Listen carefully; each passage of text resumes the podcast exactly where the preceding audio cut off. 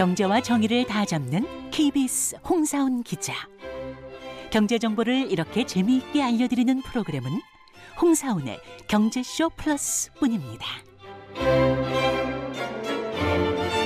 네, 안녕하십니까. 주말 홍사원의 경제쇼 플러스. 저는 경제와 정의를 다 잡는 홍반장, KBS 기자 홍사원입니다.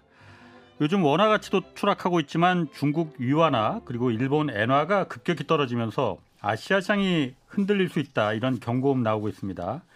위안화와 엔화의 추락, 이 금리보다 환율이 더 큰 위험이 돼버린 아시아 상황 자세히 좀 살펴보겠습니다. 최백은 건국대 경제학과 교수 나오셨습니다. 안녕하세요. 네, 안녕하세요. 예. 그리고 공식 질문 요정 경제쇼 플러스의 오윤혜 씨도 나오셨습니다. 안녕하세요. 네, 안녕하세요. 오윤혜입니다. 요즘 단식하고 계시다면서요. 어, 왜 자꾸 소문 퍼뜨리고 그래요. 안 빠지면 어떡하려고. 여러분 제가 다이어트 시작했습니다. 자, 네. 계속 좀 지켜보겠습니다. 네. 자, 최 교수님. 예. 원화 가치가 요즘 뭐 떨어져서 이것도 심각하지만은 중국 위안화 그리고 일본 엔화 여기도 지금 만만치 않죠. 예. 어느 정도나 추락하는 겁니까? 왜 추락하는 거예요? 그리고 기본적인 요인은요. 예. 그 이 환율이라는 것은 제가 뭐 수요일 날 방송에서 얘기했지만은 이 목요일 통화의 대외적인 가치란 말이에요. 예, 돈 그렇지. 가치예요. 돈 예. 가치요. 예. 돈 가치니까 결국 뭐냐 우리로 예를 들면 달러 가치가 원화의 상대적인 가치잖아요. 예. 그러니까 이제 달러 가치 달러의 가격은 결국 달러의 수요 공급에 의해서 결정된다고요. 예. 결국 뭐냐면 달러 수요 공급을 결정하는 것은 달러가 우리나라에 얼마나 많이 들어오느냐. 들어오게 되면 달러가 떨어질 거고요. 공급이 예. 많이 되는 거니까. 예. 달러가 나가면 달러가 가치가 달러가 귀해지니까 올라갈 수밖에 없는 거고. 네. 그렇죠? 그럼 마찬가지로 그러면 이제 우리가 그 달러의 그 공급을 영향 미치는 요인, 예. 뭐 수요에 미치는 요인이 있겠죠. 예. 달러에 영향을 미치는 요인을 중심으로 본다면요. 돈은 기본적으로 수익을 쫓아 움직이잖아요. 그렇지. 돈 냄새 맡고 수익률이. 높은 쪽으로 가는 게 자연스러운 현상이죠. 네. 물이 높은 데서 낮은 데로 흐르듯이요. 그러니까 금리 차이 같은 경우들, 그렇지. 수익률 차이 같은 게 결국은 예. 돈의 이동을 만들어내죠. 그게 이제 금융적인 측면이고요. 예. 네. 그 다음에는 뭐냐면 또 돈이 뭐에 따라 움직이냐면은 무역 거래에 따라서도 이제 이동하잖아요. 음. 우리가 네. 수출을 많이 하면 달러가 많이 들어오잖아요. 음. 그렇죠. 그렇죠. 그러니까 이런 것들이 결국은 이제 달러에 우리나라에 얼마나 많이 공급되어지느냐를 결정하는 요인들인데 네. 그러면 이제 일본과 중국도 그러니까 그 기준을 가지고 보게 되면요. 예. 일본과 중국이 일본은 금리를 안 올리는 나라입니다. 어. 못 올리는 못 나라입니다. 올리는 예. 나라지. 네. 못 올리는. 나라입니다. 아, 올리고 싶은데. 중국 중국은요 금리를 내리고 있죠 지금요. 예, 예. 내리고 있죠. 예. 그러니까 어 지금 미국은 그러니까 그 비견되어지는 미국은 뭐 꽁충꽁충 올리고 예, 있고. 심지어 영국 파운드도 엄청 떨어졌는데 영국조차도 한 2.25까지 올렸단 말이에요. 예. 올렸는데도 지금 파운드가 떨어지고 있는 건데 예. 예, 미국이 그러니까 한 3.25까지 올렸잖아요. 네. 지금 연말까지 그러니까 뭐 한 1% 포인트 더 올릴 거라고 이렇게들 얘기를 하고 있잖아요. 4.5%까지 예, 그러니까 거라고. 최고는 그렇게까지 보고 있잖아요. 예. 그러면 이제 그런 상황 속에서 정반대로 지금 가고 있는 거니까. 그렇지. 그러니까 일본 같은 경우 보게 되면요. 2016년 2월 달에 예. 기준금리를 마이너스 금리를 내렸습니다. 음. 네. 아마 그 일반인들은 이 오래전 일이라서 기억이 안 날지 모르겠는데 2016년 2월 달에 마이너스 0.1%로 기준금리를 마이너스 음. 0.1%면 돈을 맡기면 돈을 더 내야 되나? 돈을 덜 해소하는 거죠. 어. 아, 그렇죠? 10만 원 맡기면 그러니까 만 천만 원을 맡기게 네. 되면은 천만 원을 맡기게 되면 999만 원을 나중에 찾아가는 거죠. 어머나 맡기면 손해가 되는 그렇죠. 거군요. 그러니까 돈을 은행에다 맡기지 말고 쓰라 이거죠. 아, 네. 많이 잠깐만 이게 디플레이션 때문에 생기고 그러니까는 네. 금고 사야 하네. 어, 맞아요. 네. 거기다가 뭐냐면은 이제 장기 금리까지 그해 7월 달에는 예, 2010년 7월 달에는 장기 금리의 기준이 되는 걸 흔히 이제 10년물 국채 금리를 많이 써요. 예. 왜 그러냐면 그게 기업의 설비 투자에 영향을 미치는 게 그렇지. 10년물 그 채권 금리 예. 소위 말해서 장기 설비 투자는 장기적인 이제 그러니까 이게 수익을 기대하는 거니까요. 한 10년 정도 뒤에 이 기업이 그렇죠. 투자만큼 뽑아낼 수 있느냐. 예, 이걸 보는 거기 아. 때문에 그래서 이제 10년물 국채 금리는 0%로 관리하겠다 이렇게 목표 금리를 제시를 해요. 예. 0%로. 일본이요? 예, 일본이요. 어, 네. 일본은 그걸 관리를 하나 보죠. 그러니까 시장 금리를 예, 그렇죠. 시장 금리까지 그렇게 아주 세팅을 하겠다고 그렇게 한 거예요. 참 희한한 나라. 그럼 그건 어떻게 보면 시장 경제가 아니죠. 그렇네요. 국가 네. 경제. 자기들이 가격을 그러니까 저기 저 공산주의인데 완전히.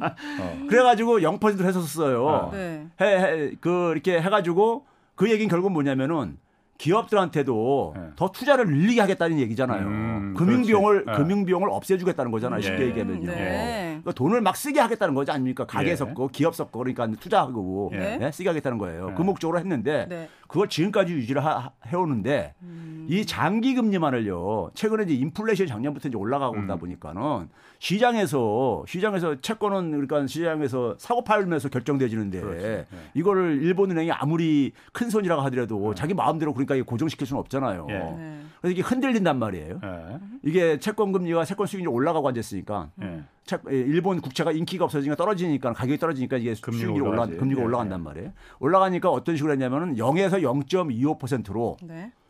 예, 좀 약간 유연하게 음. 예, 관리를 그러니까 음. 이렇게 하는 거예요. 예. 네. 그리고 이거를 지금까지 견제하고 있는 거예요. 예. 0.25% 이내를 포기를 못 하겠다. 음. 음. 예? 그러니까 금리 자기들은 올릴 생각 없다. 예. 인플레이션 올라, 올라가더라도. 네. 그러니까는 자연히 뭐냐면 시장에서 볼 때는 시장에서 볼 때는 그러니까 지금 어 일본 어 이 상품들이 자산들이 네. 인기가 없는 거죠. 네. 수익이 없는 수익이 없는 상품들인데. 음. 예? 그러니까 일본 상품 던지는 거죠. 그럼 일본의 화폐 가치도 그만큼 떨어지는 거고 인기가 그렇죠. 없어지는 거고 예. 당연히 그러니까 당연히 뭐냐면은 그 투자자들이 떠날 게 아닙니까? 일본 상품 던지고요, 그렇지. 버리고 네. 일본인들조차도 그러니까 해외 투자를 하고 에, 하는 게 더 낫잖아요. 네. 네. 자기들 돈 가치가 떨어지니까요. 예. 그러니까 달러가 나가고 나가고 그러니까는 예. 엔화 가치 떨어질 수밖에 없는 거죠. 예. 네. 그래서 엔화 가치도 그러니까는 사실 연초에 보게 되면은 우리나라 한국은행조차도요.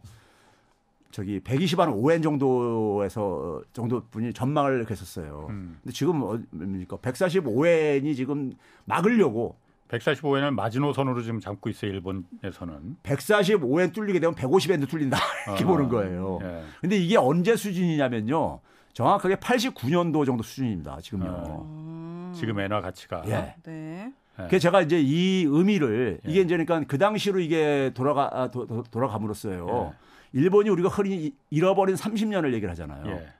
그러니까 실물 경제하고 예. 화폐 가치가 드디어 일체화됐다. 그 동안에는요 예. 실물 경제는 잃어버린 30년, 예. 90대 초 수준에서 못 벗어나고 아. 있었는데 화폐 가치는 그래도 상대적으로 여전히. 강세를 띄었단 말이에요. 예, 예. 아. 이게 왜 그런지 아세요? 왜? 우리가 흔히 말해서 이 그 명성이라는 게 있잖아요. 일본이라는 예, 명성. 그러니까 흔히 말 흔히 썩어도 준치. 그렇죠. 음. 어. 그러니까 뭐냐면은 우리가 파운드 같은 경우를 보게 되면은 예.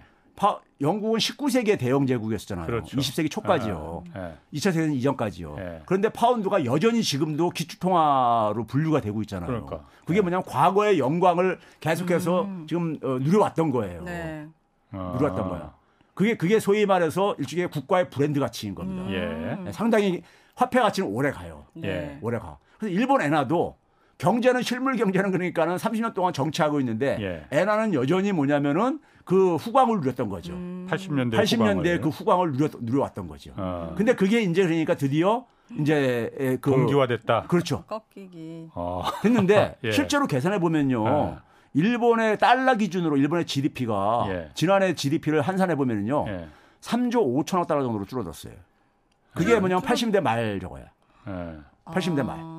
아, 일본 실제로 GDP. 일본 인데 소득이 줄어들었다는 겁니까? 그러니까 우리가 엔화로는 엔화로는 그러니까 거의 정체되고 있는데 네. 정체되고 있는데 달러 기준으로가 음. 중요한 건 뭐냐면 우리가 수입하는 것도 많잖아요. 네. 소득을 가지고요. 네. 예? 그렇죠? 우리나라가 그러니까 원화만 가지고 그러니까 음. 에, 이 한국에서 생산하는 것만 소비하고 사는 게 아니잖아요. 아, 어. 네. 예. 그러니까 우리가 뭐 여행도 가기도 하고 음. 아니면 대해에서 석유 같은 걸 수입도 하고 그러는데 그거 수입할 때 적용되는 건 결국 환율이잖아요. 예. 음. 환율이 그러니까 우리가 올라가게 되니까는 우리나라 돈 가지고 그만큼 덜 소비할 수밖에 그렇네요. 없잖아요. 네. 그러니까 실질적인 실질적인 소득은 줄어드는 거죠. 음, 네. 그렇죠? 거기다 뭐냐면 이제 수입 물가도 올라갈 게 아닙니까? 수입 물가 올라가게 되면 네. 물가 상승률에도 이제 이게 에, 부담을 작용할 거고 네. 그러면 실질적인 소득 또 줄어들 게 아닙니까? 일본 그렇죠? 사람들 다 들고 일어나야 될 것 같은데 이, 이렇게 살기 힘들게 만들어 놓은 거잖아요. 정부. 일본 사람들 말 잘 들어. 그렇죠. 어 진짜요? 어, 듣기만 해. 전 얘기만 들어도 답답한데. 가만히 있어 그러면 가만히 있어요. 예. 아 그러면. 진짜. 그게 그게 일본의 뭐뭐 어떻게 된 걸 국민성이라고 얘기를 하죠. 어, 네. 정부에 대해서 굉장히 그러니까. 좋게 얘기하면 협조적이고 예. 음. 예, 수능적이고 네. 이렇게 얘기를 하죠. 그래서 엔화가 떨어졌다. 지금 추락했다. 엔화가 근데 떨어진 게 이게 이제 저는 이제 심상치 않은 게 네. 예. 그러니까 이제 뭐냐면 실물 경제하고 일체화가 된 거잖아요. 예. 드디어 드디어 예. 됐는데 문제는 뭐냐면 이게 화폐 가치가 너무 이렇게 많이 떨어지게 되면요. 그러니까 올해 제일 많이 떨어진 통화예요, 엔화가. 엔화가 네, 네. 예, 연초 대비 한 25% 떨어졌으니까 예. 요 떨어졌으니까요. 아. 그러니 엄청 떨어진 거죠. 네. 사실 에, 외환위기를 얘기할 때요. 외환위기를 우리는 그러니까 이제 국가 뭐 파산 부도 이렇게들 가고 있지만은 경, 금융 경제학자들 같은 경우는 1년에 1년에 환율 변동이 그러니까 10% 이상 나도 외환위기라고 이렇게 조짐을 얘기를, 얘기를 해요. 예. 이렇게 분류 이렇게 저- 정- 정의하는 사람도 있어요. 결국 은 뭐냐면은 외환위기라는 것이 결국은 뭐냐면 그 나라의 경제가 예. 이제 흔들린다는 얘기이기 때문에 예. 그 나라 이제 화폐 가치라는 것은 그 나라의 경제력을 상징하는 거잖아요. 예. 네. 근데 이제 그게 흔들리기 때문에 화폐가 떨어지는 거기 때문에 폭락하는 거기 때문에 예. 결국 그 나라가 그러니까 경제 기반이 그러니까 붕괴될 가능성이 있다 이렇게 이제 해석을 하는 거죠. 예. 근데 25%면 엄청난 거죠. 엄청난 거네요.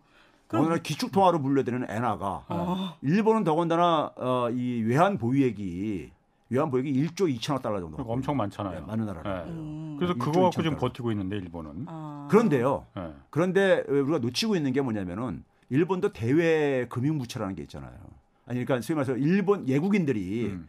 일본에 투자하는 게 있잖아요. 외국인들도 당연히 일본 국채도 살 테고. 투자하는데 국채만 예. 국채 투자한 규모가요. 예. 예. 외국인이 국채 투, 국채 정부가 발행한 국채요. 네. 이거를 저기 달러로 환산했을 때 그게 예. 지금 외환 보유액하고 거의 같아지고 있어요. 그 무슨 말? 그럼 뭐 자, 그럼 그 얘기는 얘- 결국 어. 뭐냐면은 예국인들이 나간다면은- 국채를 일시에 팔고 어. 빠져나갔을 때는 어머. 메꿀 수 있는 돈이 거의 바닥난다는 얘기죠. 어. 지금 그런 상황까지 왔다는 얘기죠. 오, 위험하네. 엄청나게 많은 음. 금액을 가지고 있음에도 불구하고 그래서 제가 외환보유액은 절대액이 중요한 게 아니라 GDP 대비가 중요하다 이렇게 얘기하는 이유가 어. 중국 같은 경우도 외환보유액은 3조 달러가 넘습니다. 그렇죠. 네. 예. 근데 이- 에, 중국도 그러니까 우리가 그 GDP는 17조 달러가 넘는다고요. 예. 그러니까 GDP 대비로 보게 되면은 20%도 안 되는 나라 안 되는 거예요. 음. 중국도. 네. 근데 싱가포르 같은 경우는 GDP 대비 100% 이렇게 되고 그럽니다. 그래서 싱가포르 달러가 그래서 이렇게 안정적인 걸 구가하는 이유가 바로 거기에 있는 거예요. 우리나라는 몇 퍼센트예요? 우리나라 한 24% 정도 됩니다. 많지 않네. 그래서 우리 우리도 우리 우리는 그래 절대액까지만 4,600억 달러 뭐 이렇게 얘기를 하고 있는데 예. 경제 규모가 크면요 외국인들 투자하는 규모도 클 수밖에 없잖아요. 그렇지. 비례해서요. 예. 그러니까 상대적인 거예요. 음. 음. 상대적인 거. 음. 네. 아니 그런데 일본 같은 경우에는 국채를 굉장히 많이 발행했잖아요. 그래서 네. 국가 부채가 워낙 뭐 넘사벽으로 높아서 이것 때문에 금리도 못 오른다고 하잖아요. 예, 예, 그런데 그렇죠. 여태까지 그래도 일본은 걱정 없다고 하는 게 예.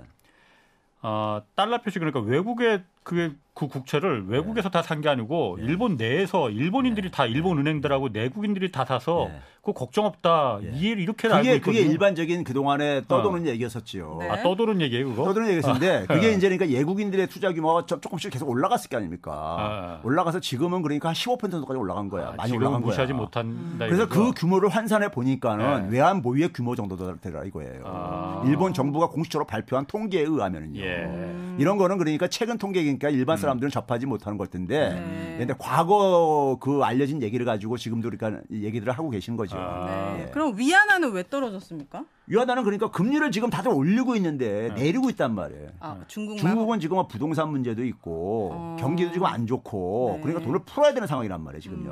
음. 그러니까 금리를 내리고 앉아 있다고 지금 거꾸로 그러니까 반대로. 어. 우리도 그렇지만 중국이야말로 부동산 경기 식으면은 네. 나라가 절단날 상태거든 지금. 일본도 아. 아니 중국은 더군다나 기업 부채도 굉장히 많단 말이에요. 예, 그렇죠. 기업 부채도 많고 부채. 예, 부실화된 기업들도 많고요. 예. 네. 그러니까 이게 금리를 지금 올리게 되게 되면은 예. 이게 부실 덩어리들이 지금 다 이제 이게 어. 수면 위로 다 올라올 수밖에 없는 거죠 아. 지금요. 부동산 시장을 비롯해 가지고. 네. 그리고 금리를 지금 거꾸로 지금 세 차례나 내렸어요. 오히려 올리는 상황 속에서 거꾸로 그렇지. 반대로 정반대로. 음. 그러니까는 유한화 유한화 가치가 떨어질 수밖에 떨어질 없지. 수밖에 없죠 요인이. 네. 예. 아니 그 최 교수님 지난주 이제 지난 목요일 때 방송 때도 제가 좀 그 궁금했는데 일본 같은 경우 그러면은 어왜 환 왜 엔화 가치가 이렇게 막 폭락하니까 우리보다 더 폭락하니까 이걸 지금 방어하기 위해서 어쨌든 외환 보유고를 지금 이제 풀기 시작했잖아요. 네, 뭐 24년 만에 이제 예. 직접 개입을 하기 시작했다고 더 이상 버틸 수가 없으니까 원래는 금리를 좀 미리 좀 올리면 되는데 예.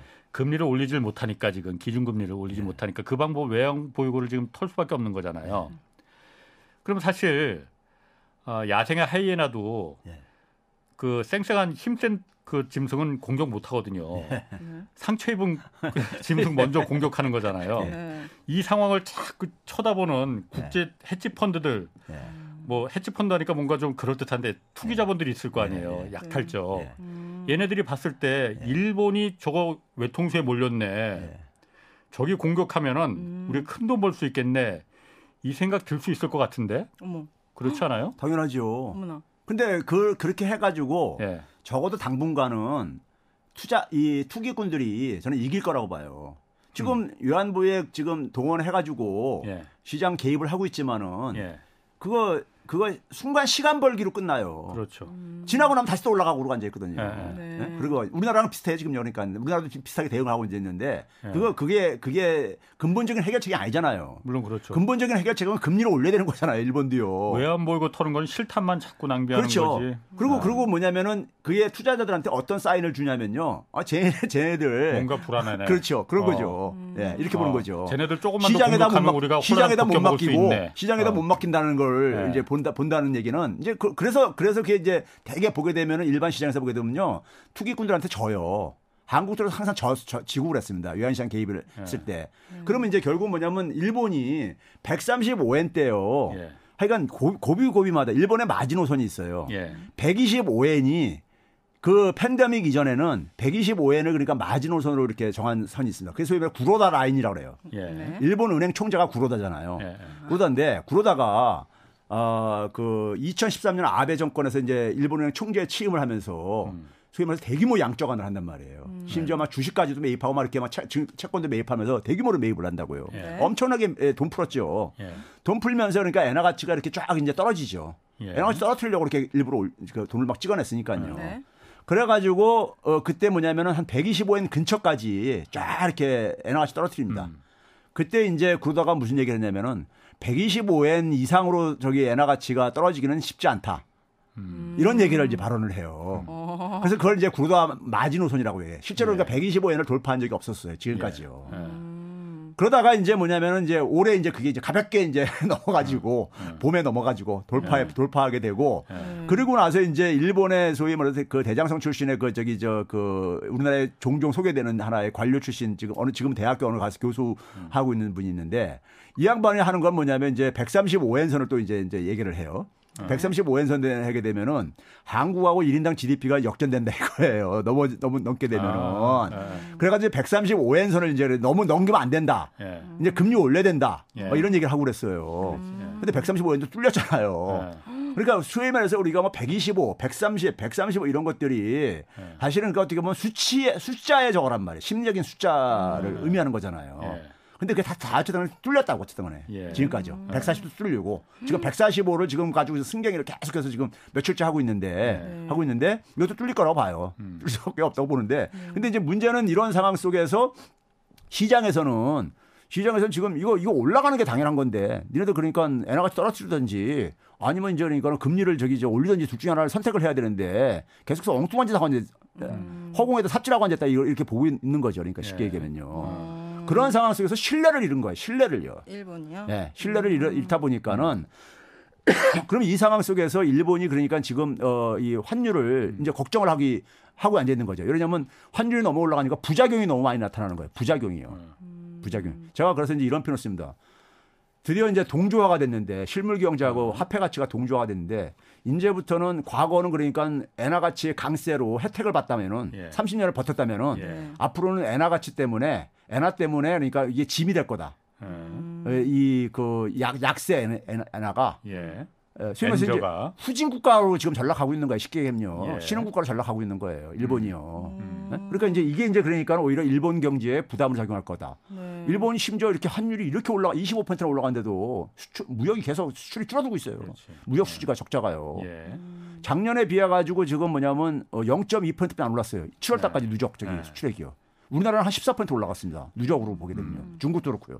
근데 일, 일본이 가장 많이 통화 가치가 하, 화폐 가치가 떨어졌는데 그러면 전통적으로 되게 보면 수출 많이 될 거라고 예상하잖아요. 엔저가 엔저를 한 이유도 그거였었으니까. 그렇죠. 그럼 수출이 많이 늘어나야 되는 네. 거잖아요. 가격 수출이 안 경쟁. 가격 경쟁력이 높아지니까요. 예. 근데 거의 정치하고 있는 거예요. 지난해 비- 비교해서요. 예. 도움이 안 되는 거예요. 어. 도움이 안 되는 거예요. 이거는 왜 그런 거냐면요. 과거에 그러니까 아베노믹스 할 때 영국의 파이낸셜 타임스에서 그러니까 아주 빈정대면서 그러니까 출범할 때 음. 아베노믹스를 가지고 이건 실패한다고 그렇게 했던 얘기가 있었어요. 저랑 똑같은 얘기를 했었는데 음. 이런 얘기를 했습니다. 일본의 지금 경제 문제는 엔화 강세가 엔화 가치가 너무 강해 가지고가 아니다. 음. 일본의 제품의 경쟁력이 없기 때문이다. 아주 산업 혁신을 했었어야 되는데. 그러면서 그러면서 예를 든 것 중에 하나가 뭐냐면 거기 네. 기사에 보게 되면요 네. 삼성의 갤럭시 폰하고 소니의 스마트폰을 예를 들어서 얘기를 해요. 아. 그러면서 뭐냐면 소니의 스마트폰이 소비자들한테 외면받는 이유가 네. 삼성 갤럭시 폰보다 비싸서 외면받는 게 아니다 이거예요. 쉽게 와닿죠. 네. 와닿네 와닿. 예. 아. 그럼 그것 때문인데 엉뚱하게 그러니까는 엔화 가치를 떨어뜨려 가지고 떨어뜨리면 소니의 갤, 소니의 스마트폰이 자- 갑자기 잘 팔리냐 이거예요. 어, 예? 가격경 가성비만으로는 안 된다 그렇죠. 이거죠. 더군다나 선진국가의 제품이잖아요. 그렇지. 어, 예. 선진국가는 가격 가지고 경쟁하는 게 아니잖아요. 그렇죠. 저렴한 가격 가지고. 예. 네. 그러니까 그때 이제 이게 판정이 났던 거예요. 어. 그러니까 지금 그게 그대로 나타. 지금은 지금은 오히려 더 그러니까 수입액을 엄청나게 증가시키고 앉아 있는 거잖아요. 내수가 죽여버리고 그러니까. 예. 아니 이게 뭐저 환율이 어쨌든 간에 엔화 가치가 폭락하고 앉아 있으니까는. 그러니까 도움되는 게 별로 없는 거예요. 그러니까요. 예. 수출이라도 증가해야 되는데 수출도 안 증가하고 앉아 있고. 예. 총체적 낭비. 오히려 경제적으로 오히려 그러니까 더 어, 부담만 주고 있는 거죠. 예. 그러니까 아 금리 올려야 되지 않냐 그러는데 예. 금리 올리는 순간에 지금 이제 재정 이제 이 폭탄이 지금 이제 그러니까 기다리고 있잖아요. 재정 음. 폭탄이요. 재정 폭탄이니까 이 금리 올림 기준금리를 올리면은 그 발행한 국채에 대한 이자 부담. 그렇죠. 어, 그것 때문에 못 올리는 거죠. 그렇죠. 그러니까. 그게 세금 뭐 걷어봤자 다 이자 갚는데 다쓸 예. 수밖에 없으니까. 예. 그동안에 그 견뎠던 게 계속 국가 부채 올라가면서 견뎠던 이유가 예. 금리가 바닥을 치니까는 바닥으로 내려가니까는 이자 이자 부담이 GDP에 비해서는 떨어진 거예요 오히려 그러니까요. 예. 예. 근데 지금 일본 정부가 발행한 국채를 누가 누가 갖고 앉아 있냐면 일본 중앙은행하고 예. 그다음에 일본의 시중은행들하고 예. 그다음에 보험회사들이 이렇게 주로 갖고 있어요. 예. 대부분을요. 예. 어. 그럼 이게 이제 아까 그- 뭐 외국인들도 요즘은 좀 늘어나고 그렇죠 늘어났는데 국내에서 대부분 가지고 있는 게 아, 그 애들인데 예. 그러니까 이, 이, 에, 이 금리가 올라간다는 얘기는 국채가 떨어진다는 얘기잖아요. 예. 이들의 자산 손실이 생길 수가 있어요. 자산 손실이요. 자산 갖고 있는 자산 그렇죠. 그. 가치가 손실이 그렇지, 생- 그렇지. 생길 수 예, 있죠. 국채 가격이 예, 떨어지니까. 떨어지니까요. 그러니까 이게 여러 가지로 지금 그러니까 금리를 올릴 수 없는 그런 상황에 지금 예? 그동안에 그러니까 안전자산이라는 엔화의 힘을 믿고서는 아, 예. 제로 금리를 계속해서 하고 예. 버텨왔던 거야. 근데 이제 그게 이제 뭐냐면 환율이 이제 폭등을 하면서 그게 이제 네. 무너지고 있는 거죠. 예. 그, 그 과거의 영광을, 영광을 다 이제 써먹은 거야. 우리가 이제 음. 부자 3대 망해도 모르니까 뭐 저 한다 이런 말이 있잖아요. 네. 3대까지는 간다. 먹고 네. 살수 있다 그러는데 그게 다, 다 이제 고갈된 거야. 아. 일종의. 엔화의 그 과거의 영광이, 일본 경제의 그 영광이 그러면은 이게 참 우리가 뭐 일본 걱정할 때는 아니지만은 그래도 최 교수님 표현에 따르면은 일본이 저렇게 외통수에 그 들어가서 앉았으니 음. 어떻게 일본 정부가 그럼 이걸 뚫고 나갈 방법이 뭐가 있습니까? 그러면은 완전히 망할 계속 가난해지는 거로 그냥 가는 수밖에 없는 거예요. 어, 제가 제가 그 학교에서 학생들한테 강의하면서요. 네. 제가 이제 세계 경제를 뭐 경제사 세계 경제 가르치면서 네. 한 10 한 해수로 한 10 한 2, 3년 전 정도 될것 같은데 그때 일본 경제 제가 이제 강의하면서 네. 일본 일본은 그러니까 둘 중에 하나 길 뿐이 없다. 음. 하나 길은 뭐냐면은 제2의 메이지 유신 같은 음. 근본적으로 사회 판을 그러니까 다시 바꾸든지 예. 음. 아니면은 일본이 망하는 건 시간 폭탄 저기 저 이거 시간 문제다. 예. 네. 이둘 중에 하나를 선택을 해야 되는 상황이다. 예. 이런 얘기 했어요. 그때 이제 왜 그러냐면은 일본이 90년대 10년간 장기 불황 겪고 나서요. 장기 불황 겪을 때 왜 장기 불황 겪으면서 어떤 짓을 했냐면요. 일본의 기업이 그러니까 일본도 기업도 한국 기업들처럼 부동산을 부동산 엄청나게 갖고. 있어요. 어. 근데 부동산 가격이 폭락한 거 아니에요. 예. 그러니까 소위 부동산을 담보로 해가지고 은행에서 빚내서 써, 써, 썼단 말이에요. 예. 담보 자산이 부실화되는 거잖아요. 예. 근데 이걸 어떻게 했냐면 정부가 은행들한테 돈 계속 빌려주라고 해가지고 예. 망하게 안 하고 예. 이걸 좀 시간 지나면은 살아나지 않겠느냐. 예. 그러니까 일본 기업 망하게 할 수 없지 않느냐. 음. 이렇게 해서 돈 퍼부어 가지고 그걸 생명을 생명을 유연시킨 거예요. 예. 그러 그러 그리고 이제 금리도 거의 바닥까지 다 내리고 그렇게 한 거예요. 음. 그러면서 그러, 그러다 보니까는 기- 일본 기업들이 일본 기업들이 그러니까 좀비가 돼버린 거예요. 네? 그래서 체질 개선을 하지 않고 음. 개선을 하지 않고요. 그러면서 좀비 기업들이 증가하면서 좀비 기업이 증가하면 생산성이 떨어집니다. 예. 좀비 기업은 건 말 그대로 수익을 많이 못 내는 기업들이니까 예. 수익을 못 내도 버틸 수가 있으니까는 예. 금융 지원이 계속 있으니까는 예? 그러면서 성장률도 끌어내린 거고요. 음. 그게 잃어버린 10년을 만들었던 요인이에요. 네. 그걸 보고선 뒤늦게 10년 지나고 나서 일본이 소위 말해서 산업 재편을 추진을 합니다. 음. 산업 구조 조정하고 예. 네. 예. 두 가지로 갑니다. 하나는 뭐냐면 이제 뭐냐면 그 이 구조 조정하겠다. 소위 성장성, 수익성이 낮은 기업들을 정리하겠다. 예. 그러니까 통폐합이 막 일어나죠. 2000년대요. 엄청나게요. 조선업도 막 통폐합하고 막 통폐합 엄청나게 일어납니다. 일본에 일본에요. 근데 이 그 통폐합이라는 것은 수익성이 없는 기업들을 줄이고 성장성이 없는 기업들을 없애버리는 것은 우리 아까 지금 저기 단시간 다녔는데 아니 근데 이게 뭐냐면은 우리가 어. 저기 소위 말해서 몸을 저기 이좀 빼려면은 네. 빼려면 그러니까 좀 식단도 조절해야 되는 거잖아요. 네. 운동만 가지고 안 되잖아요. 네. 식단을 조절하게 되면 좀 이제 어쨌든 간에 빠지긴 할 게 아닙니까? 네. 근데 식단만 조절해 가지고는 안 되지요. 왜 그러냐면은 우리가 식단만 조절하면 좀 몸 빠지는데 그렇지. 빠지는데 대신 힘이 요요- 없잖아요. 어, 힘이. 또 요요도 바르고 힘이 없고 네, 그렇죠. 그럼. 음. 그다음에 뭐 어떻게 됩니까? 운동을 하고 건강한 식단으로 바꿔가지고 네. 체력을 강화시켜야 되잖아요. 예. 그래야지 끝나는 거잖아요. 네. 근데 일본은 그러니까 이거를 이제 그러니까 부실 기업들을 정리를 하- 한 거예요. 예. 정리를 하면서 그러니까 거기서 이제 뭐냐면 또 한 가지 축을 삼은 게 뭐냐면은 새로운 산업을 육성을 해야 되겠다. 음. 이제 일본이 제조업 강국이었었는데 네. 좀 이제 새로운 산업으로 제조업에 이제 이게 한계가 그 보이니까는 새로운 산업을 육성을 해야 되겠다 해가지고 네. 한게 창조 산업 육성을 들, 들고 나옵니다. 네. 이거를 박근혜 정부가 그대로 따라 한 거예요. 어, 많이 많이 들어봤다. 98년도에 일본에서 이걸 기치를 내걸었었어요. 아, 98년도. 일본이 제일 먼저 저기 영국과 더불어서 창조 산업을 제일 먼저 떠드는 나라입니다. 네. 예. 창조 산업을 딱 했는데 그러고 나서 창조 산업의 육성의 결과가 2014년에 예. 아베 정권에서 정부 보고서가 나와요. 네. 99년부터 2012년까지 결과가 보고서가 나왔는데 네. 아주 끔찍한 충격적인 결과가 나옵니다. 어떻게 하냐면 세 가지 가지고 나오는데 예. 창조 산업과 관련된 사업체 숫자, 자, 네. 숫자하고 그다음에 창조 산업과 관련된 데 고용된 고용원 수, 예? 그리고 매출액 이런 거 있는데 이게 전부 다, 다 폭락을 한 거예요. 왜 그랬지? 그러니까 이제 이게 실패한 거죠. 어. 일본이 산업 정책이 굉장히 발달한 나라인데 네. 산업 정책이 굉장히 발달하는데 왜 실패했느냐? 뚜껑 열어보니까 이거에 이거에 대한 대답은 어디에 있냐면요. 2007년도에 금융위기 직전에 네. 뉴스위크 미- 미국에서 나오는 잡지 있잖아요. 뉴스위크에서요. 예. 거기 한번 특집으로 나온 게 있었어요. 뭐가 나오냐면은 애플이 일본 기업이 아닌 이유. 어, 그 있었어. 그 그런- 그런 제목. 있었어. 예. 기억나. 예. 그러니까 지금 뭐냐면 애, 일본에서는 애플 같은 기업이 절대 나올, 나올 수가 수 없다. 없다. 이걸 이제 그렇게 간 거란 말이에요. 예. 네. 지금 뭐냐면 일본이 창조 산업을 육성하는데 창조 산업의 대명사가 그 당시 애플이었잖아요. 어. 애플 같은 기업이잖아요. 그렇지. 근데 일본에서 애플이 절대 나올 수가 없다. 창조적이지 않은 나라다. 예, 이렇게 해- 해- 했는데 예. 창조 산업은 말 그대로 말 그대로 그러니까 아이디어 이런 것들이 중요한 거잖아요. 예. 중요한 건데 일본은 그러니까 제조업을 육성할 때 어떻게 했냐면 정부하고 은행하고 기업이 한몸을 해서 정부는 기업이 필요한 돈을 자금 자금을 밀어주고 예? 은행 저기 기업은 그 값싸게 자금을 동원해 가지고 투자를 해 가지고 그래 가서 이제 혁신을 하고 그렇게 했던 거란 말이에요. 네. 근데 창조 산업은 도- 돈을 투자한다고 만들어지는 게 아니잖아요. 그렇죠. 돈을 투자한다고 해서 아, 예? 나오는 게 아니잖아요. 네. 그러니까 창조 산업하고 제조업의 차이를 알아야 돼. 아, 알고서는 이 산업 정책을 거기에 맞는 산업 정책이 나왔어야 되는데 네. 다 그냥 똑같 획일적인 그러니까 산업 정책 과거의 경험을 가지고 그냥 그대로 그냥 한 거예요. 네. 하다 보니까 창조 산업이 육성되긴 거정 오히려 더 몰, 오히려 더 일본의 문화라는 게 또 있잖아요. 굉장히요. 네? 소위 말해서 이 매뉴얼 사회라든가 네. 어떤 유기해제 여성에 대한 굉장히 차별 뭐 이런 것들 이런 게 있잖아요. 네. 가부장적인 이런 것들이. 네. 거기다 교육도 그러니까 우리나라가 일본 교육 그대로 배웠지만은 그냥 거의 그냥 우리가 뭐 암기 막 이런 거 가면서 그렇잖아요. 네. 그러니까 그런 상황 속에서 그런 것들을 하나도 아- 그런 소위 환경을 하나도 안 바꾸고 안 바꾸고 그러니까 창조산업 육성을 하려고 했으니 네. 창조산업 육성이 되겠, 됐겠냐 이거예요.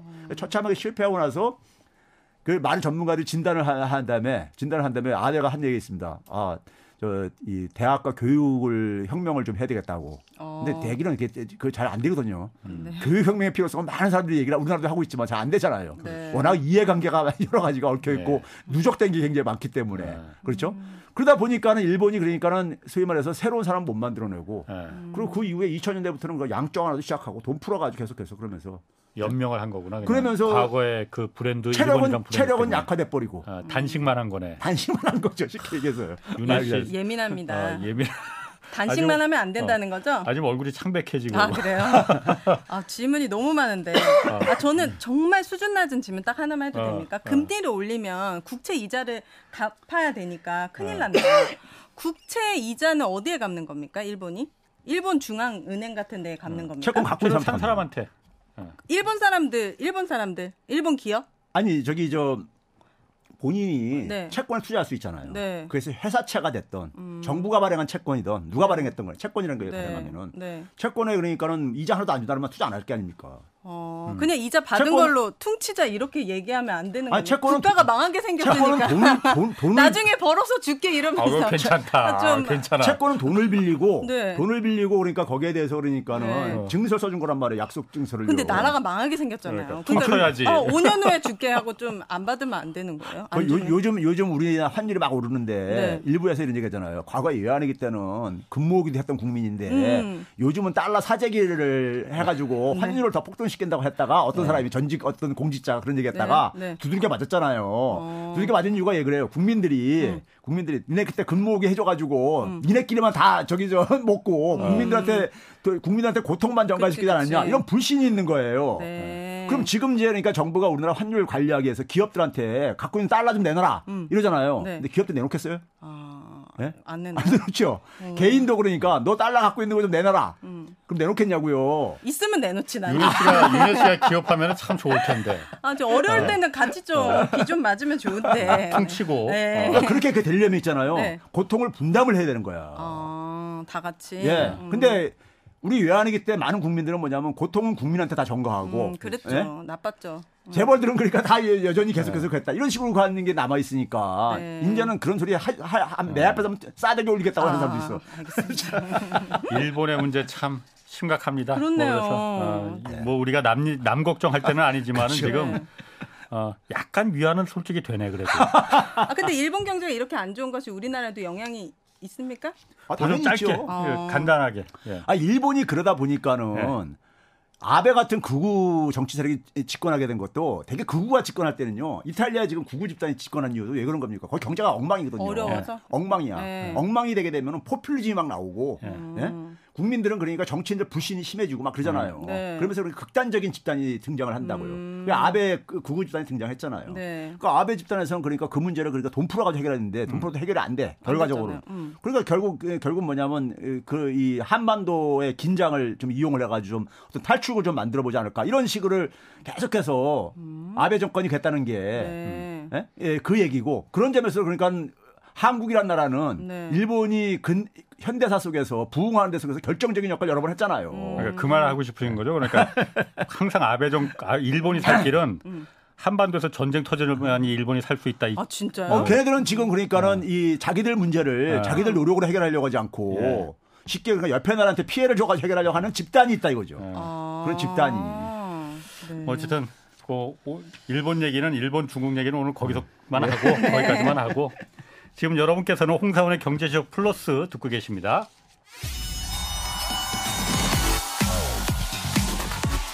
대한민국 경제 오디션 메가 경제스타 K 여러분 경제가 어려워서 힘드시죠? 그래서 준비했습니다. 대한민국 경제 오디션 메가 경제스타 K 힘든 경제 상황을 이겨낸 감동 스토리 우리 가정의 특별한 경제 공부법 슬기로운 투자 아이디어 경제와 관련된 이야기라면 모두 모두 환영합니다. 총 상금 6천만 원을 준비했습니다. 여러분의 많은 참여 기다립니다. 이 프로그램은 당신의 투자의 길을 춤추게 하는 새로운 투자 플랫폼 탱고픽에서 함께합니다. 네, 매주 이 시간 KBS 일라디오 특별기획 대한민국 경제 오디션 내가 경제스타 K 앞으로 보내주신 자신만의 특별한 경제 스토리 소개하고 있습니다. 많은 분들이 사연 보내주고 계시는데 오늘 어떤 의미 있는 사연들이 있는지 좀 살펴보겠습니다. 오윤혜 씨 먼저 한번 소개해 주시겠어요? 네. 실패의 다른 이름은 배움이다라는 제목으로 온 강정현 님의 사연입니다. 제가 서른 살 때 누나는 제게 매형과 함께 식당을 해보지 않겠냐고 제안을 했습니다. 당시 작은 식당에서 주방 일을 하고 있던 저는 20년 넘게 백반집을 운영했던 어머니의 도움을 받아 배달 도시락 사업을 시작했습니다. 하루 목표가 30개였던 도시락은 오픈 2주 만에 50개를 넘기고 한 달이 됐을 땐 110개가 팔렸습니다. 하지만 여름이 찾아오자 사람들은 따뜻한 밥과 국 대신 시원한 면 요리를 찾았고 미리 사둔 재료가 상하는 날이 늘었습니다. 여기에 가뭄으로 채소 가격이 오르고 기다렸다는 듯이 고깃값도 오르자 가게 운영이 더 힘들어졌죠. 한 달 마진이 100만 원도 안 되는 달도 있었습니다. 한계를 느낀 매형이 먼저 가게에서 손을 떼고 조 혼자 힘으로 장사를 이어가 보려 했지만 우리 도시락보다 1,500원이나 저렴한 경쟁 업체가 생기면서 결국 가게를 접어야 했습니다. 이후 육가공을 전문으로 하는 공장에 취업해 고기를 다루는 일을 배웠는데요. 매일 무거운 돼지를 어깨에 이고 나르며 일을 하다 보니 2년 만에 무릎에 물이 차고 반 연골판이 찢어지는 문제가 생겼습니다. 어쩔 수 없이 직장을 그만둔 뒤 스트레스와 압박감으로 몇 달을 술과 담배로 시간을 보냈고 폐질환과 심장 질환 등의 건강 악화로 1년의 회복 기간이 필요했습니다. 건강 관리와 체력 강화의 필요성을 느낀 저는 제주 올레길을 걷기로 계획했고 관련 홈페이지에서 우연히 내 식당 창업 프로젝트라는 공고를 보게 되었는데요. 창업을 준비하는 청년들에게 교육을 진행하고 도움을 준다는 내용이었습니다. 육지 사람인 나를 뽑겠어? 라는 가벼운 마음 반, 기대 반으로 지원서를 제출했고 놀랍게도 서류 합격 통보를 받을 수 있었습니다. 제주도에서 유명 셰프님들과 멘토님에게 3개월간 체계적인 교육을 받은 뒤 제주 청년몰에서 라이스 페이퍼를 활용한 돈가스 메뉴로 가게를 열었습니다. 계약 기간인 2년 동안 많은 경험을 쌓았고 지금은 본가인 청주로 올라와 어머니와 함께 삼겹살 집을 하고 있습니다. 그동안 일을 통해서 저는 저를 다시 돌아보고 실패도 좋은 교과서가 된다는 것을 배웠습니다. 이 교훈을 바탕으로 저는 다시 시작해 보려 합니다. 이번엔 분명 성공할 수 있을 거라 믿습니다. 음. 지난주에도 제가 말했지만은 네. 체력이 저는 체력이 실력이라고 믿고 있거든요. 네. 기자도 똑같아요. 맞습니다. 체력이 뒷받침이 돼야만이 한 가지 더 이제 사실관계 확인하는데 그 넘어갈 그 고비를 넘어갈 수 있는 거거든. 네. 체력이 없으면 정말 큰 사고 터지거든요. 아 그게 모든 분야의 사람들이 다 경험하는 거구나. 네. 저희 같이 공부하는 사람들도요. 네. 그 마찬가지예요. 음. 네, 체력이 가게 되면은 이 마음이 네. 굉장히 긍정적이 되고 예. 음. 적극적으로 정말 이렇게 저기 저 뛰게 되고 그러더라고요. 네. 근데 체력이 떨어지게 되면 더 귀찮아지게 되고. 그러니까 음. 대충 하자 이 정도면 예, 됐어. 예, 예. 뭐 그러다가 예. 이제 그- 그게 큰 그렇죠. 사고로 이어지는 예. 거거든. 이분은 정말 몇 번의 좌절이 있었는데도 그걸 딛고 일어나셨다는 게 네. 어, 정말 대단한 것 같습니다. 이 청년 창업 이게 보면 사실 어, 은퇴자들이 창업하는 경우도 많지만은 요즘 청년 창업자들 음, 많잖아요. 엄청 사실 많죠. 일자리가 요즘 대기업들에서 그렇죠. 신입사원 채용을 안 하니까 음. 이 고충 이런 부분들도 참 이- 아, 나, 앞으로는 분명히 이게 사회 문제가 될 수 있을 것 같아. 지금 기존의 뭐 자영업자들뿐만이 아니고 네. 기존 창업자들뿐만이 아니고 음. 새로 신규 이 청년 창업자들 이 부분도 좀 문제가 될 수 있을 것 같습니다. 네. 자, 다음 이어서 제가 한 편 소개하겠습니다. 내 나이 63세, 63살의 너튜브, 그러니까 유튜브 크리에이터 도전이란 제목의 백영기님의 사연입니다. 저는 65살의 너튜브 유튜브 크리에이터입니다. 우와. 요즘 젊은이도 어린아이도 유튜브 크리에이터가 꿈이라고 하죠. 저는 그 꿈의 도전을 63살에 시작했습니다. 젊은 시절 저의 꿈은 사진 작가였습니다. 하지만 경제적 여유가 없어서 취미로만 사진을 찍었죠. 그런데 언제부턴지 사람들은 유튜브에 열광을 하더군요. 저도 꾹꾹 눌러 두었던 꿈이 살아나기 시작했지만 63살에 제가 도전하기에는 너무 먼 길 같았어요. 방법이 없었을 방법이 없을까 고민하고 있을 때 8살 된 손자가 유튜브에 올린 핸드폰 동영상을 봤습니다. 손자에게 아유 할머니도 좀 해보고 싶은데 어떻게 하는 거니 하고 물으니까 유튜브에 가면은 채널 만들고 영상 올리는 법 알려주는 거 많아요 하면서 영상을 하나 보내주더군요. 저는 그날부터 그 영상을 보고 또 보면서 편집하는 걸 배웠습니다. 단어 하나하나가 생소했지만 반복만이 제가 할 수 있는 거라 여기면서 복습 또 복습한 끝에 드디어 영상을 촬영해서 편집하고 업로드했습니다. 첫 영상은 서툴고 영- 엉성하기 짝이 없었습니다. 그래도 저는 멈추지 않고 매일 배우고 촬영하고 편집하면서 일주일에 다섯 편씩 영상을 올렸습니다. 음. 제 콘텐츠는 몸에 좋은 자연식품의 효능을 알리고 어, 간단한 요리법을 소개하는 것입니다. 화장품 가게를 하면서 나빠진 몸을 치료하기 위해서 자연식품에 관심을 가진 게 계기였죠. 그렇게 진심을 담아서 최선을 다해 꾸준하게 영상을 올리자 3개월 만에 구독자는 1000명을 넘었고 2년이 지난 지금 구독자 4만 명을 향해서 달려가고 있습니다. 우와. 수입, 수입도 2년 합계 1,400만 원 정도인데 음. 이 유튜브 수익은 미국 달러로 지급되기 때문에 요즘 같은 고환율 시대에 든든한 효자 노릇하고 있습니다. 네. 물론 돈보다 더 중요한 건 성취감입니다. 저의 소소한 일상이 누군가에게 도움이 되는 콘텐츠가 되고 매일 새로운 콘텐츠를 계획하고 이루어가니 요즘은 하루하루가 행복으로 가득합니다. 네. 참고로 제 채널 이름은 시골 일상 컨츄리 브이로그입니다. 음, 하셨습니다. 어, 너무 대단하신 것 같아요. 그러니까 63살이신데 네. 어?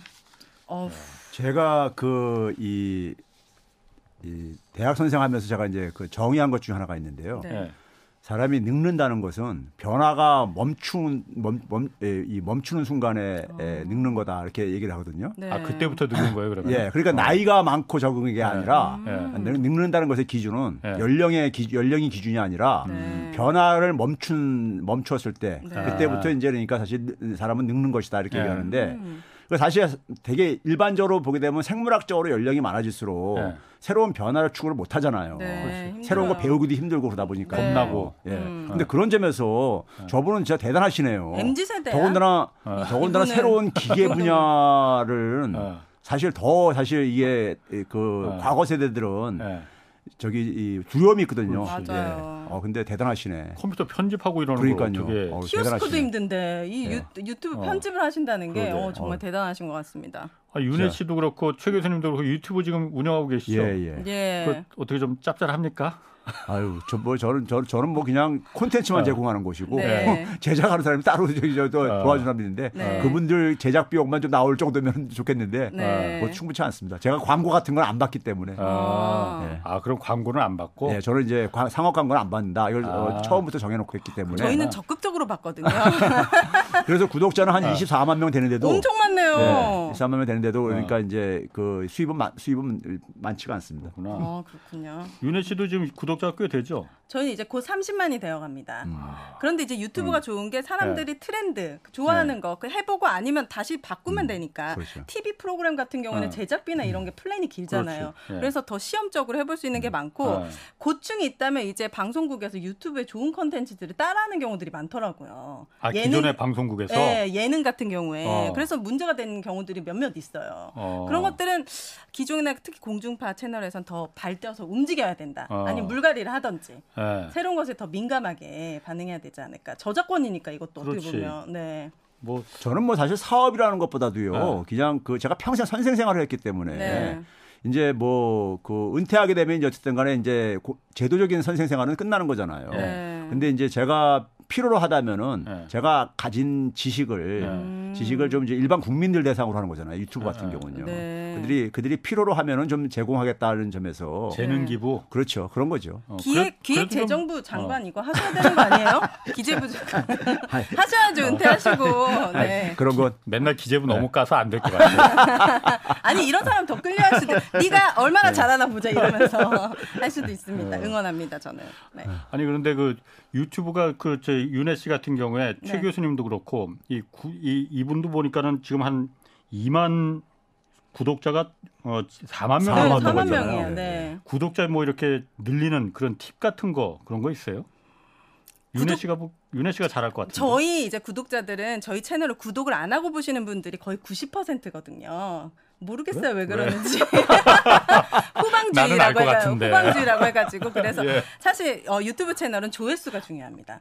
아. 조회수 구독자가 적어도 조회수가 알차게 나오면은 예. 광고도 많이 붙고 아. 그만큼 사람들이 챙겨본다는 거기 때문에 예, 예. 조회수가 중요하죠. 저는 사실 제작 기술 쪽은 까막눈이고요. 네. 예. 그거는 그냥 그거 해주는 사람을 다 맡기고 있고 저는 그냥 아. 콘텐츠만 그냥 만들어서 제공하는. 역할만 하고 있는 거죠. 네. 어. 어렵게 네. 생각하지 말고 무조건 해보면 됩니다. 사실 그런데 아까 최 교수님 말대로 네. 유튜브라는 게 그게 참 장점인 것 같아. 물론 맞아요. 나쁜 점도 예, 많이 예. 있어요. 그렇죠. 그렇지만은 이렇게 자기가 갖고 있는 재능을 지식을 음, 뭐 그거 공짜로 해줄 수는 없고 예. 네. 적당한 수입선에서 네. 많은 사람들한테 기존의 KBS, MBC, SBS 이런 공중파들만 여태까지는 네. 그 기능을 했었는데 음, 개인들이 네. 할 수 있다는 거. 네, 맞아요. 이거는 정말 대단한 변화인 어떻게. 보면은 그 이것도 저는 하나의 그 과거에 우리가 인쇄술이 인쇄혁명을 인쇄술 혁명을 얘기할 때요. 아, 네. 그게 이제 그러니까 사회 민주주의를 촉진하는데 굉장히 출발점이 됐다는 얘기를 그렇지. 하잖아, 예, 하잖아요. 예. 정보 정보가 그러니까 확산되는 예, 이론으로 예. 인해서요. 언론이 생겼으니까. 예. 근데 이제 지금 지금 그러니까 소위 말해서 유튜브 같은 것은 디지털 쪽으로 구하면서 음. 이게 그러니까 사실 정보를 더 확산시키는 저기 하나의 그런 긍정적인 측면도 있잖아요. 네. 그런 점에서는 분명히 이 기술이 그러니까 사회 진보를 하나의 견인하는 하나의 네. 중요한 어, 촉진제로 지금 작용하는데 음. 유튜브가 그 중에 하나가 있다는 음. 얘기하고 있고요. 교육하는 사람들 입장에서는 저는 오래전부터 그런 얘기 했는데 구글이 이미 그 오프라인 대학을 앞선 지 오래됐다. 어, 이런 얘기를 해요. 구글이. 음, 예. 그렇지. 구글에서 더 이- 우리가 얻을 수 있는 것들이 예. 사실 뭐 대부분 다 많거든요. 대학에서 이루어지는 맞아요. 강의들 같은 것보다도 훨씬 것도 더 많거든요. 콘텐츠가 음. 그렇죠. 예. 알겠습니다. 자 다음 사연 좀 들어보겠습니다. 윤혜 씨가 소개해 주실래요? 네. 마트집 딸내미 이야기라는 제목으로 온 김지연님의 사연입니다. 저희 부모님의 첫 마트는 성북구 석관동이었습니다. 그 동네의 주 고객층은 어르신이었습니다. 어르신들은 전단을 들고 다니며 10원이라도 저렴한 물건을 찾기 위해 멀리서도 찾아오셨습니다. 부모님은 조금이라도 저렴하게 물건을, 물건을 제공하려고 새벽 일찍 농산물 시장에서 싸고 좋은 물건을 사와 판매하셨습니다. 부모님의 노력은 마트 번창으로 이어졌고 도봉구 도봉동에서 두 번째 가게를 내게 되셨습니다. 대단지 아파트 주민이 주 고객인 이곳에서는 부모님은 기존 상인들의 텃세로 마음고생을 했지만 매주 행사도 열고 친절과 정성으로 손님에 대해 점차 단골 손님이 늘었습니다. 불행은 첫 번째 마트가 재개발로 문을 닫게 되면서 찾아왔습니다. 부모님은 인천 계양구 계양동에 세 번째 마트를 열었는데 높은 월세지만 장세가, 장사가 잘 된다는 말만 듣고 인수한 마트는 손님이 오지 않았습니다. 마트를 살리기 위해 지금까지 번 돈을 모두 쏘아넣고 집도 담보로 잡혔지만 결국 빚을 지고 폐업하게 되었습니다. 열심히 일하며 살았는데 결말이 빚이라니 부모님은 허무해하셨죠. 그렇지만 성실의 힘을 믿은 부모님은 곧 일자리를 찾았습니다. 아버지는 건설 현장 일용직 근로자부터 마트, 마트 배달일까지 하셨고 어머니도 마트에서 계산원으로 일하고 계십니다. 요즘 경제 분위기는 불로소득이 근로소득보다 중요한 느낌입니다. 그럴 때면 저는 부모님의 지난 삶을 돌이켜 봅니다. 여행 한번 가지 않고 손님과의 약속을 위해 열심히 살아도 자영업자는 한순간의 실패로 폐업의 아픔에 내몰릴 수 있습니다. 사업에 실패하지 않아도 자영업으로 버는 돈으로는 생계를 이어갈 수는 있어도 노후 대비를 하기에는 힘든 게 현실입니다. 그렇지만 저는 저희 부모님 같이 근면 성실한 사람들이 경제를 움직인다고 믿고 있습니다. 다른 사람 눈에는 미련하고 바보 같아 보여도 성실함을 유일한 무기로 열심히 사랑하는 자영업자는 우리나라 경제를 움직이는 힘이며 저는 최선을 다해 일해온 부모님을 존경합니다. 전국의 자영업자분들, 여러분은 존중받아 마땅한 분들입니다. 모두 힘내시고 자영업자의 땀과 눈물이 웃음과 보람으로 돌아오는 세상이 되길 희망합니다. 라는 훈훈한 사연을 보내주셨습니다. 이분 사연 중에 이게 음. 참그 불로소득이 근로소득보다 중요하다는 느낌이 든다. 아, 이게 음. 참 이래서는 정말 안 되는 거잖아요. 이 땀의 대가가 맞아요. 그 존중받는 존중받아야 되는 아. 거죠. 네. 저희 네. 프로그램도 경제쇼도 항상 제가 예. 맨날 그냥 외치는 게 슬로건이죠? 경제와 정의를 네. 다 같이 잡아보자는 거잖아요. 음. 누구는 불가능하다고 말하지만은 저라도 우리라도 외쳐줘야지. 맞아요. 음. 예. 우리라도 외쳐줘야지. 그래야지 민주적인 자본주의가 어, 가능한 거죠. 네. 근데 이런 분들은 이렇게 땀과 이렇게 자기 성심성의껏 재산을 모아보신 분들은 실패해도 다시 일어나지만 음. 그냥 갑자기 졸부가 되신 맞아요. 분들은 한방 네. 세게 맞으면 다시 네. 회복하는 게 좀 힘드신 것 같더라고요. 네. 네. 최 교수님은 어쨌든 이분 사연 들으시면서 좀 어떻게 좀 그 와닿으셨습니까? 그, 좀 이제 저분들한테 땀을, 땀을 굉장히 소중하다고 생각하는 분들한테 예. 이제 미안한 게, 예. 미안한 게 우리 현실을 보게 되면은 네. 에, 사실 땀의 대가를 바라는 분들과는 현실이 굉장히 거리가 그렇지. 멀지요. 예. 갈수록. 멀어지고 아, 있죠. 더군다나 예, 예, 예. 갈수록이요. 예. 뭐 예를 들어서 그러니까 우리가 작년 1년 동안에 이한 2년 네. 동안에도 보게 되면 돈이 엄청 풀렸는데 네. 에, 자산 소득의 증가하고 음. 일반 땀을 흘려서 그 경제 활동 통해서 얻은 소득하고 이 증가 차이를 보면 한 23배 정도 음. 하니까 네. 그러니까 그런 현실에서 누가 사실 땀을 흘리고 싶겠어요. 그렇죠. 특히 젊은 사람이요. 네. 그러니까 이런 현실을 그러니까는 어, 이, 바꾸지 않으면은 음. 바꾸지 않으면 사실 그러니까 땀을 흘려 땀 땀이라는 것은 사실 그렇죠. 존중을 받기가 힘들죠. 네. 예, 존중을 받기 힘든데 땀을 존중받게 하려면은 이 부분을 그러니까 우리가 제도적인 부분도 개혁해야 될 필수 있는 개혁을 해야 되는 것이고 이 부분에 대해서 그러니까 저는 지식인으로서 굉장히 좀 하여간 에, 미안한 감이 있죠. 이런 그 부분을 부분에 바꾸는 거는 예. 그냥 시장에 맡겨둬서는 절대로 절대 안 불가능합니다. 되죠. 절대로 불가능합니다. 예, 그래서 안 돼. 국가가 필요한 이- 있는 거거든요. 예. 음. 국가의 역할이 바로 그겁니다. 네. 이거는 국가밖에는 할 수 있는 게 없어요. 맞아요. 시장에 놔두면은 자본의 DNA는 원래 그런 거거든요. 예. 힘없는 경제적 약자 착취해서 내 배를 더 불린 내 파이를 더 늘리는 거 네. 이거 당연한 거거든요. 네. 그거를 막아주는 게 인간의 이기심을 막아주는 거는 사장님과 회장님과 자본가의 양심 앞에 둬서는 절대로 그 이기심 못 막습니다. 맞아요. 그걸 막아주는 게 예. 강력한 법과 제도, 예. 규율이거든요. 예. 그게 바로 국가의 역할이에요. 그렇죠. 내가 너무 좋은 얘기했다 오늘. 그러니까 자, 그래서 네. 마지막 사연 제가 하나 더 소개하겠습니다. 여보 우리 퇴사하고 치킨집이나 차릴까라고 쇼라는 제목으로 최오린 님이 보내주신 사연입니다. 저희 아파트 상가에는 냄새가 아주 기막힌 치킨집이 하나 있습니다. 매일 그곳을 지나칠 때면 치맥의 유혹을 뿌리치기가 너무 힘든 곳이죠. 그러던 어느 날 그 가게 문 앞에 임대란 편말이 붙었습니다. 장사는 잘 되는데 일이 너무 힘들어 내놓는 거라 하시더라고요. 치킨은 뭐 배달 위주니까 나는 닭만 튀기면 되겠지. 실행력 하나 하면은 어디서 지지 않는 저희기에 떡하니 치킨집을 계약한 게 2015년이었습니다. 결과요. 뭐 주문이 감당할 수 없을 만큼 들어오더라고요. 남들은 오픈빨이라고 하지만은 잘 되는 가게를 인수한 제 안목이 스스로 대견했고 일하고 집에 돌아오면 몸은 천근만근이었지만 돈 버는 맛에 힘든 것도 몰랐습니다. 그러다 첫 번째 고비는 배달에서 발생했습니다. 술 먹고 뻗었다, 아프다, 뭐 이렇게 배달 사원의 결근이 너무 잦다 보니까 저도 더는 못, 못 참겠더라고요. 치킨 장사의 핵심은 배달, 배달 아닙니까? 그래서 제가 경차로 배달하고 아내가 주방을 맡게 됐습니다. 다시 파이팅 했지만 이번엔 이상하게 주문이 안 들어오는 거예요. 그 이유가 궁금해서 선배 사장님들에게 조언을 구했더니 오프라인 광고 책자인 쿠폰북이라는 것이 있는데 그걸 안 해서 그렇다고 한답니다. 그래서 쿠폰북 업자에게 물어보니 책 한 권당 광고비 30만 원, 또 한 책자만 해서는 안 되고 다섯 종류 이상 해야 한다고 해서 150만 원을 주고 신청했습니다. 다시 가게가 잘 됐습니다. 신나서 장사하는데 이번엔 영역 전쟁이 벌어졌습니다. 당시 치킨 프랜차이즈 본사의 지침대로라면 점주들은 할당된 지역에서만 장사를 해야 했는데 몇몇 점주들이 배달 영역을 모호하게 해서 우리 지역까지 넘어와서 배달을 하는 거 아니겠습니까? 본사에 얘기했지만 이는 본사의 문제가 아니라 배달 앱의 문제라고만 하고 이렇게 4년간 맘고생 몸고생하고 치킨집 문을 닫게 됐습니다. 누가 요식업 하시, 누가 요식업 시작한다고 하면 꼭 이 말 전하고 싶습니다. 첫째, 장사하시려면 장사가 잘 되는 식당에 가서 배달 알바라도 최소한 1년 이상 경험해 보라고. 그 이후에 해도 늦지 않습니다. 둘째, 배달은 창피해서 못 한다고요? 이거 배부른 소리입니다.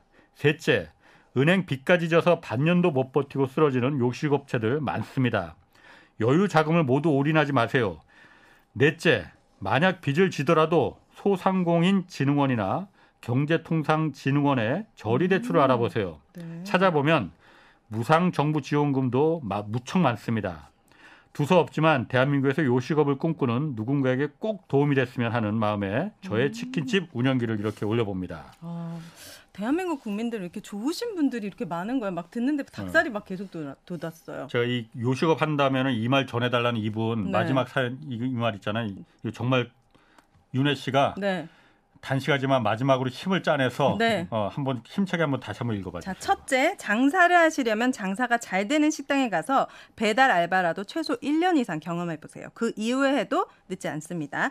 둘째, 배달은 창피해서 못 한다고요? 배부른 소리입니다. 셋째, 은행 빚까지 져서 반년도 못 버티고 쓰러지는 요식 업체들 많습니다. 여유 자금 절대 올인하지 마세요. 넷째, 만약 빚을 지더라도 소상공인 진흥원이나 경제통상진흥원의 저리 대출 알아보세요. 찾아보면 무상 정부 지원금도 무척 많습니다. 네. 꿀팁이네요, 정말. 네. 요즘 자영업자분들이 저는 되게 너무 힘들 수밖에 없다고 생각하는 게 저희 아파트 앞만 상가만 하더라도 떡볶이집이 있어요. 근데 바로 옆에 또 떡볶이집이 오픈하고요. 음. 커피집이 있으면 그냥 줄줄이 그냥 커피집이 연속으로 있어요. 약간 이런 뭐라고 하죠? 그런 게 없는 것 같아요. 그래도 일종의 상도. 예, 어, 상도가 없어요.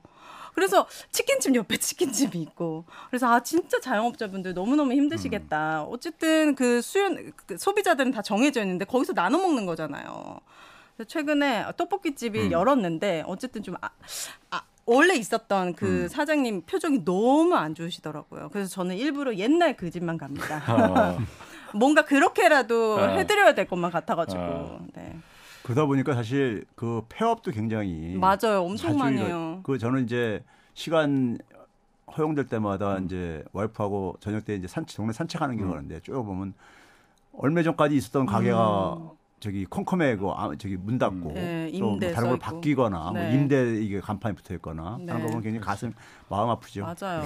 알겠습니다. 자, 오늘 사연이 소개된 네 분, 강정현님, 김지연님, 백영기님, 최우림님 네 분께 감사드리고 아울러서 월장원에 나가실 수 있는 기회도 함께 드리겠습니다.